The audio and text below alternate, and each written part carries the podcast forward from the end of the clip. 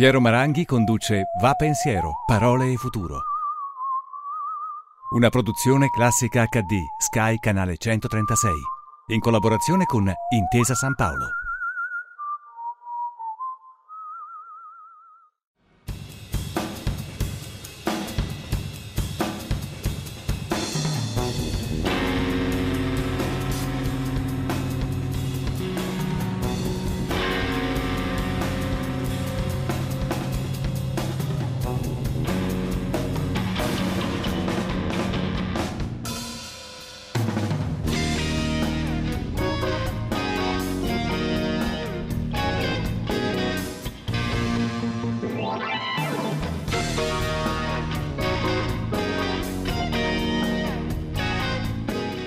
Abbiamo appena visto e sentito una versione rocchettara dei quadri da un'esposizione di Mussorgsky. Un tempo si pensava che la lingua italiana e la musica rock non fossero fatti l'uno per l'altra.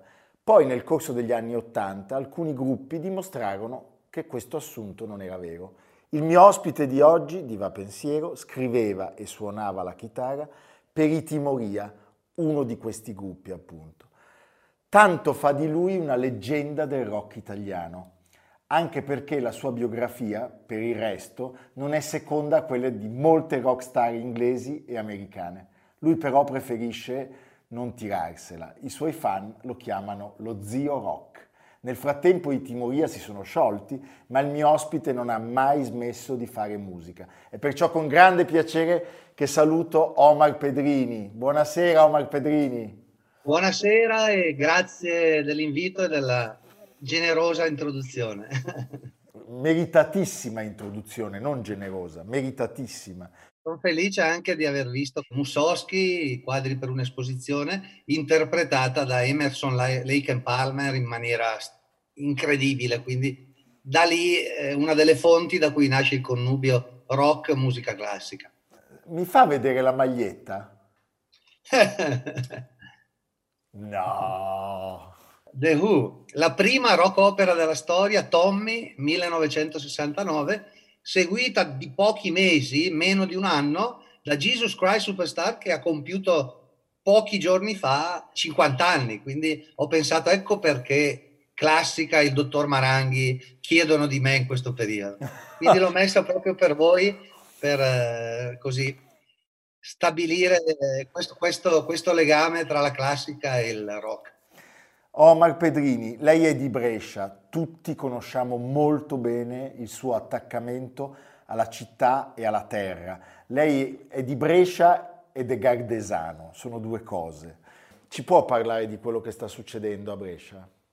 Sì, sì, mi, mi faccio ovviamente serio eh, perché Brescia sta vivendo un dramma, sta vivendo tuttora eh, per cui una, uno tsunami che ha travolto la provincia, Bergamo e Brescia eh, in questo poco auspicabile derby in cui combattiamo testa a testa, con l'ansia anche di avere papà anziano e, e mio figlio lì in città. Ci sarà anche il tempo di, di leggere ciò che è accaduto, di individuare anche qualche responsabilità probabilmente, ma è stato talmente violento questo impatto che a raccontarlo non sembra vero. Ecco, telefonare uh, ai tuoi cari e sentire perennemente come un mantra la sirena delle ambulanze sotto è una cosa che non avrei creduto di vedere nella mia vita. Com'è il carattere dei bresciani? Bresciano, ecco, così come il bergamasco, insomma, siamo, eh, anche, siamo cugini anche in quello dedito al lavoro, eh, il bresciano eh, ha un carattere forte, tende a non lamentarsi. Io infatti eh, durante il periodo di punta del, del coronavirus o del covid, come lo vogliamo chiamare, ho fatto un appello sui telegiornali nazionali per Brescia perché addirittura nella nostra città, e questo secondo me è anche un po' un limite, ci si vergogna a lamentarsi, a chiedere aiuto agli altri è una città che spicca nel volontariato. Gli alpini bresciani al terremoto dell'Aquila erano lì prima della protezione civile e questo non lo dico per demerito della protezione, ma per far capire come sono. E in questo periodo non si è mai parlato di Brescia. Ecco, quindi eh, ho cercato di far capire che lo stesso dramma che stavano vivendo Lodi, Bergamo, Cremona, c'era anche a Brescia. Questo la, la dice lunga. Però ecco, confido nel carattere dei miei concittadini eh, perché so che, che, questa cosa li fortificherà. Del resto la storia di Brescia è costellata di questi momenti. Ricordiamo le dieci giornate, ricordiamo quando Venezia ci dichiarò Brixia Fidelis per, eh, appunto, e tutti questi, siamo la Leonessa. La Leonessa d'Italia. Brescia la Ferrea, Brescia la Forte, Brescia Leonessa di, d'Italia, questo era Carducci. Adesso è una Leonessa ferita, una Leonessa ferita e ha bisogno eh, della vostra attenzione e del vostro aiuto. Lo dico io proprio perché i bresciani faticano a dirlo. Io sono di origini bresciane. Eh? Eh, questo lo sapevo, ho dato un'occhiata alla sua biografia Maranghi e quindi abbiamo qualcosa in comune. Ha parlato di Bergamo, ecco, in questo momento così drammatico siete riusciti a trovare una fratellanza con Bergamo che è, sì. è, è una cugina sempre un po' scomoda, diciamo, reciprocamente sì. peraltro. sì.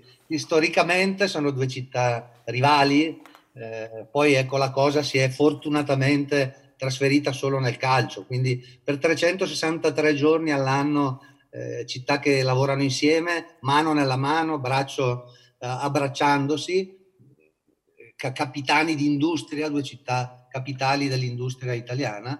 Poi ecco, quei due giorni del derby, come disse anni fa Carletto Mazzone, io che ne ho visti dei derby in Italia, una roba del genere non l'ho mai vista. Adesso è, è commovente, e io stesso sono, sono complice eh, di, di, questo, di questo miracolo, di questa epifania, chiamiamola un po' come vogliamo, proprio il male sembra aver unito in un abbraccio solido, è vero, eh, anche le due tifoserie. Quindi l'ho trovata commovente, non ti nascondo che eh, mi sono commosso eh, proprio per questo.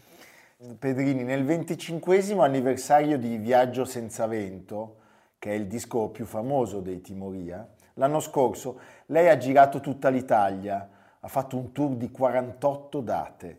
I musicisti sono sempre in giro, fa parte del loro lavoro. Ecco, come sta a casa lei? Io eh, che sono sicuramente fortunato, non dico un privilegiato, ma sono sicuramente fortunato in quanto ho chiuso la tournée a dicembre e adesso ero in un periodo, eh, io alterno le mie tournée elettriche rock, diciamo, a degli degli episodi teatrali. Avrei dovuto partire a teatro con la, la ballata di John e Yoko, dedicata a John Lennon. Quest'anno non dimentichiamo il quarantennale del pacifista eh, più, più, più celebre. E quindi gli abbiamo dedicato questa pièce che sarebbe dovuta partire ad aprile. Sono a casa, ma per fortuna ho un pochino, non sono certamente un uomo ricco, eh, un pochino di solidità economica che mi permette di vivere almeno i primi mesi senza ansie e penso ecco, che sia bellissimo godermi la mia famiglia, questa è la verità.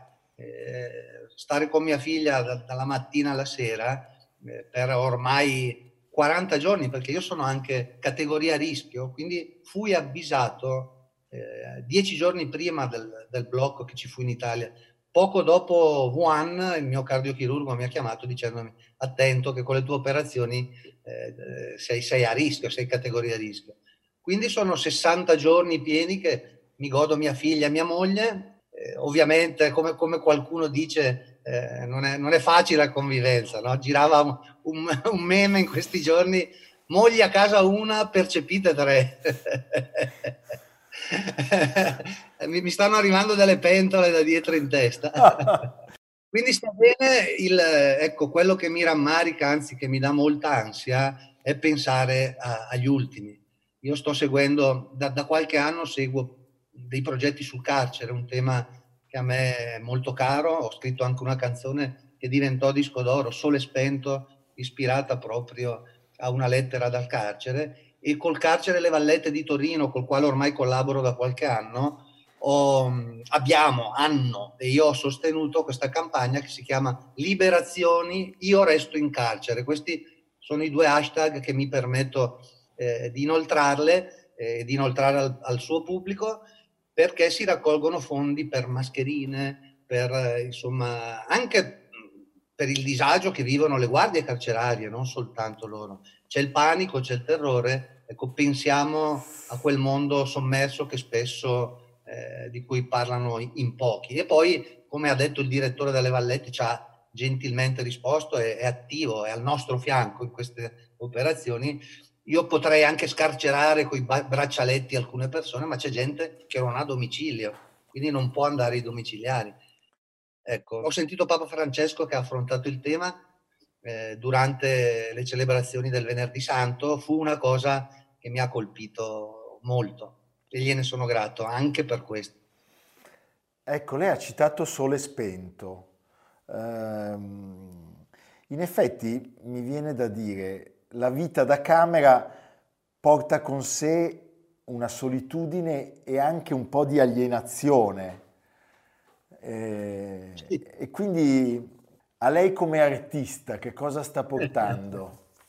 Ah, allora, come dicevo prima, eh, casa nostra ecco, è anche piccolina, la, la, la, nostra, la mia residenza milanese essere in tre con la bambina, la bambina già strimpella un po' la chitarra perché di famiglia siamo, dal mio bisnonno siamo tutti musicisti o liutai, quindi la chitarra arriva verso i cinque anni a tutti. E appena inizio, magari ho l'ispirazione della canzone del secolo, arriva in Madari a strimpellare con me, quindi il lato compositivo me lo sono dovuto dimenticare. Però, eh, ecco, come come artista tutto questo tsunami emozionale che stiamo vivendo non potrà non lasciare tracce, ecco, credo che emergerà qualcosa. Per l'alienazione ho iniziato con ottimi propositi, ho riordinato i libri per ordine alfabetico tipo o, per genere, ho cercato di fare... Non, è, non è il primo che ce lo racconta. e poi ecco la bellezza di prendere in mano alcuni tomi io sono bibliofilo, io eh, perdo, perdo la, mi trema la carta, la carta di credito in libreria o in enoteca, sono le mie due passioni più grandi, quindi spesso compro più del mio fabbisogno e ho, ho trovato dei, dei, testi che non avevo ancora letto, quindi la cosa bella per vincere l'alienazione è riscoprire la magia della lettura, credo. Paolo Rumiz, in una sorta di diario su Repubblica, scrive che per lui in questi giorni di chiusura la vera bellezza sono i quattro fagioli piantati sul terrazzo a ricordare che è arrivata la primavera.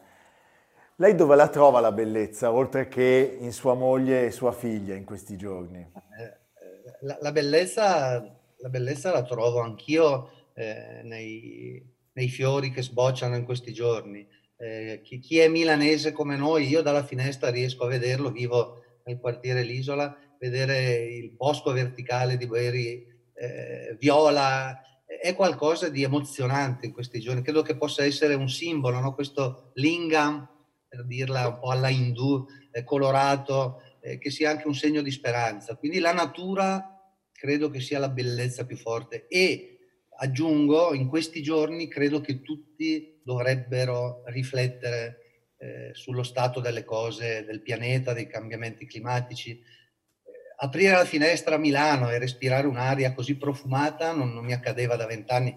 Quest'anno ho anche celebrato i vent'anni di residenza milanese e spero arrivano, grazie alla rete da, da, da Napoli, dal sud, immagini del mare eh, più pulito del solito, credo che, ecco, che ci debba insegnare questa cosa, oltre al fatto che forse, se non sono congetture, c'è anche una concausa nella diffusione del virus eh, data dall'inquinamento, no? dall'alta densità di polveri sottili.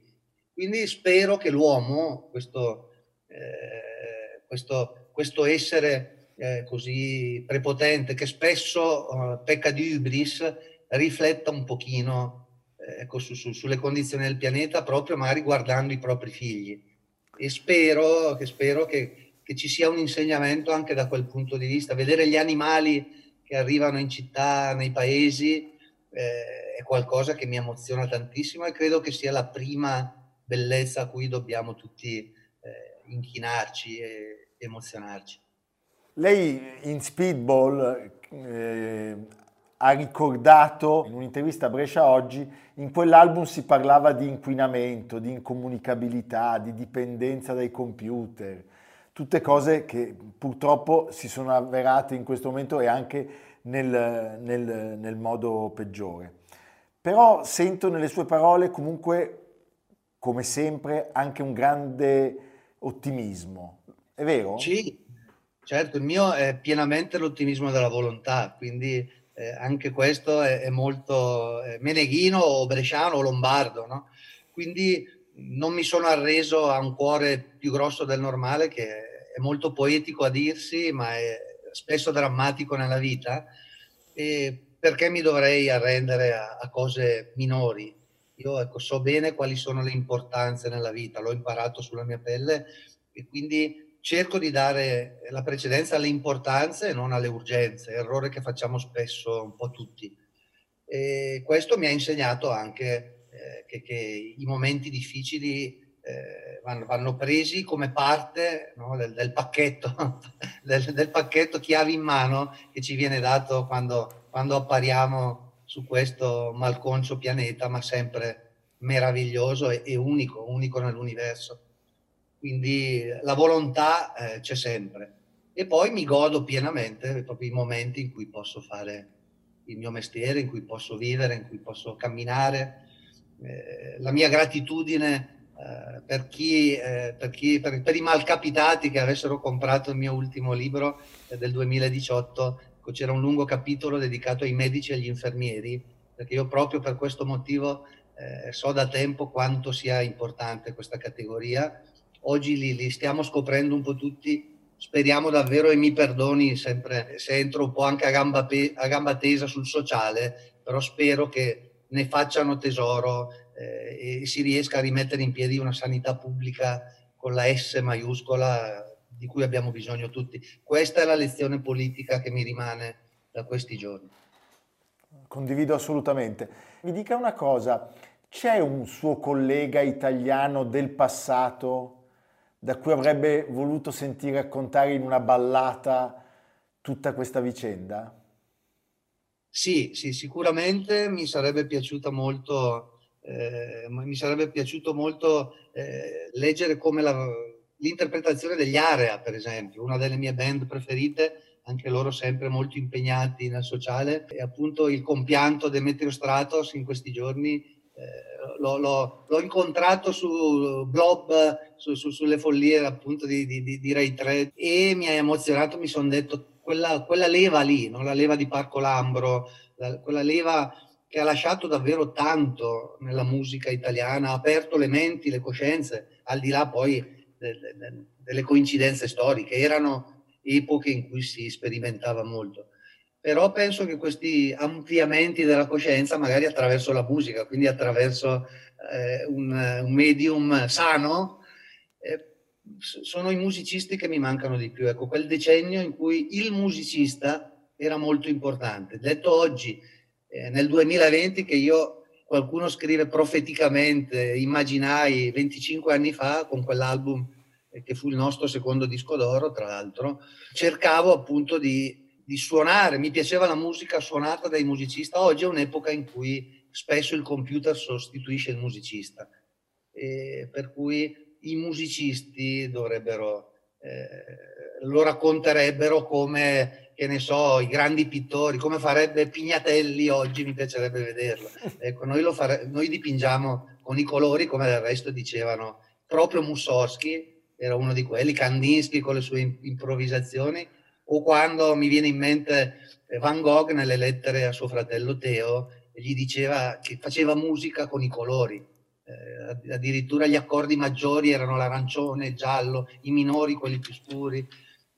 Ecco, questa è questa musica è... per il nostro pubblico, è musica, è musica. Grazie bene. Prima di farle un'altra domanda, si può ascoltare il silenzio? Ma certo, certo, al di là del viene automatico no, parlare del Sound of Silence di, di Simon Garfunkel. Eh, il silenzio è fondamentale nella musica. Cosa sarebbe eh, il pianoforte di Bill Evans senza le sue pause famosissime? I suoi silenzi andavano ascoltate quanto le note. Il silenzio è, proprio l'intercalare che ci permette di apprezzare una musica, di permettere a una musica se impegnarsi o meno. E quindi evviva i silenzi. Eh, poi un'altra cosa che ho notato in questa immagine di Cage è eh, la, la sensibilità, l'attenzione con cui un musicista posa le mani sul suo strumento. È qualcosa che mi affascina da sempre. Mi viene in mente il mio maestro d'anarchia e di, di enologia, Luigi Veronelli, quando appunto mi diceva, Omar, ancora prima di degustare un vino, di sentire i tannini, di sentire eh, il corpo, l'acidità di, di, di un bicchiere di vino, dopo aver pensato alla fatica del contadino che ha fatto e che c'è anche quella nel bicchiere, mi diceva sempre osserva una persona come maneggia una bottiglia, come tocca il bicchiere. Già da lì percepisci l'amore sincero o non sincero per il vino. Ecco, lo stesso vale per i musicisti. Anche Townshend che distruggeva con gli Who gli strumenti sul palco, in realtà era proprio, era proprio una, una catarsi, no? era, era amore, era un atto d'amore anche quello, era forse più sesso che amore magari, in, nel suo caso in Jimi Hendrix. Ha preso la chitarra, bravo, eh? Dopo voglio fare un gioco anche con lei che ho fatto con alcuni ospiti. Allora, mi dica quattro canzoni da salvare, in assoluto, della musica italiana. Della musica italiana, vabbè, Disperato Erotico Stomp di Dalla. Eh, poi direi eh, La costruzione di un amore di Fossati, Impressioni di settembre di premiata Forneria Marconi Mogol e poi, visto che ho, che ho citato anche gli autori, Piero Ciampi, magari Non c'è più l'America, quella meravigliosa canzone dove racconta l'America eh, del sogno americano sgonfiato e, e, dei suoi relitti, gli ultimi appunto di cui parlava sempre Pier, Piero l'Italien. Lei che frequenta la, la, Francia spesso saprà che in Francia lo chiamavano l'Italien. L'Italien. Ecco, allora semifinali, Dalla contro PFM e Fossati versus Piero. Allora si profila una finalissima, una finalissima Ciampi premiata Forneria Marconi. E chi vince? E faccio vincere la premiata perché alla fine sono sempre un pochino più musicista che, che lirico. la ringrazio. Senta, lei è stato operato due volte al cuore, prima ne abbiamo parlato e si è fermato giusto il tempo necessario per la, la, la convalescenza e poi è ripartito. Ha un consiglio per i nostri telespettatori per quando dovremo ripartire? Ma, eh sicuramente Carpe Diem, ecco, non, non, mi viene null'altro che, che il caro classico eh, monito eh, oraziano.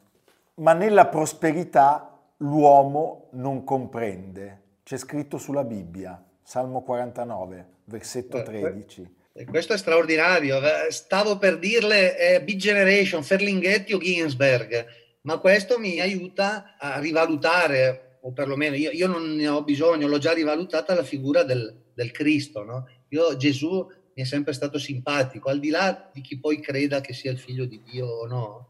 È un, un profeta, un personaggio che mi è sempre piaciuto perché per me era un hippie, un pacifista, anche un pochino, un pochino comunista se vogliamo, non siamo tutti uguali. E per cui sapere che nella Bibbia c'è una frase del genere, eh, oltre che dichiarare la mia ignoranza, mi emoziona, mi emoziona molto. Mi emoziona molto e credo che sia vero. Insomma, la società con la pancia piena eh, difficilmente produce picchi, vertici eh, artistici, sociali. Mi piace questa dichiarazione, pensare che fosse nelle sacre scritture mi dà anche un po' di commozione, sinceramente. La emoziono ancora allora, le faccio vedere una fotografia.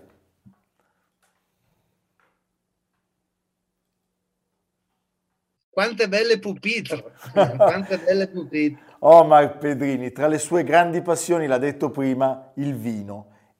E appunto uno dei suoi grandi maestri è stato senz'altro Luigi Veronelli. Lo ricordo per il pubblico, Veronelli fu un gastronomo, giornalista, antesignano di espressioni e punti di vista che poi sono entrati nell'uso comune. E anche protagonista di caparbie battaglie per la biodiversità di cui oggi tanto si parla. Ecco, tra l'altro due giorni fa è stato nostro ospite Carlin Petrini che ha detto delle cose molto belle. Abbiamo ricordato Veronelli insieme a teatro a Bergamo proprio in occasione del primo anniversario della morte. Tutto, tutto, tutto si tiene. Senta, qual è l'insegnamento più importante che ci ha lasciato Veronelli? Veronelli ci ha lasciato la terra, la terra, fortissimamente la terra, quindi ci ha fatto capire quanto fosse importante la terra. E da lì ecco, arriviamo facilmente anche al rispetto della terra, al concetto che la terra è madre di tutti noi.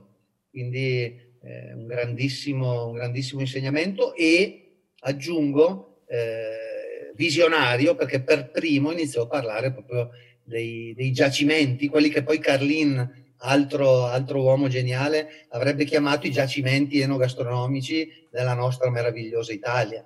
Quindi lui diceva ogni comune ha un piatto eh, diverso uno dall'altro, solo in Italia nel mondo succede questo.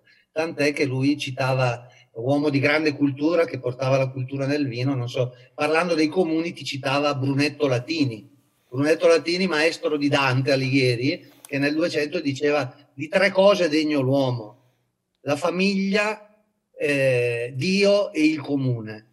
No? Eh, e, e, da lì de- derivano poi le, le, denominazioni di origine comunali, insomma tutte quelle cose che siamo riusciti un po' a imparare anche dai francesi in materia enologica. E poi non dimentichiamo che Luigi Veronelli, così questo so che le farà piacere, al liceo Parini di Milano, classe 1926 era, fu vicino di banco di un signore dal nome Gian Giacomo Feltrinelli. Eh, Gardesano. Gardesano. proprio di Gargnano, paese vicino a quello della mia mamma e del mio papà. Omar, come buon auspicio, mi dice qual è la prima cosa che farà quando potrà uscire?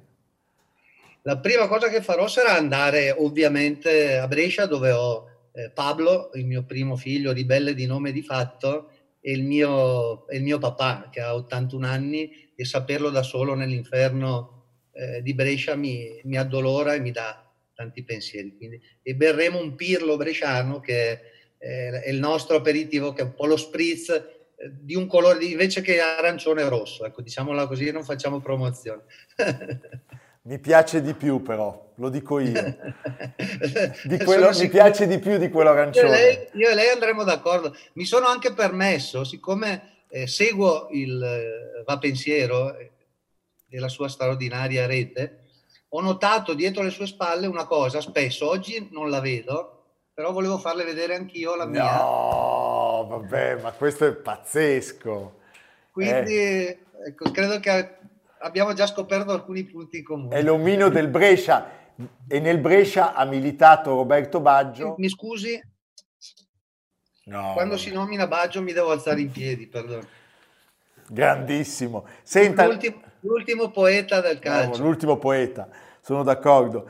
Senta, le chiedo di lasciare il nostro pubblico con un segno musicale. Lei che può farlo. Okay. Grazie Omar Pedrini. Abbiamo parlato prima di Sole Spento, appunto, quindi... Sa che Segovia, che lei conosce sicuramente meglio di me, diceva che noi chitarristi passiamo metà della nostra vita a suonare la chitarra e l'altra metà ad accordarla e suonare con la chitarra scordata. Finché arriverà il mio momento stammi accanto col pensiero tu, tu stammi accanto. Sole spento, io ti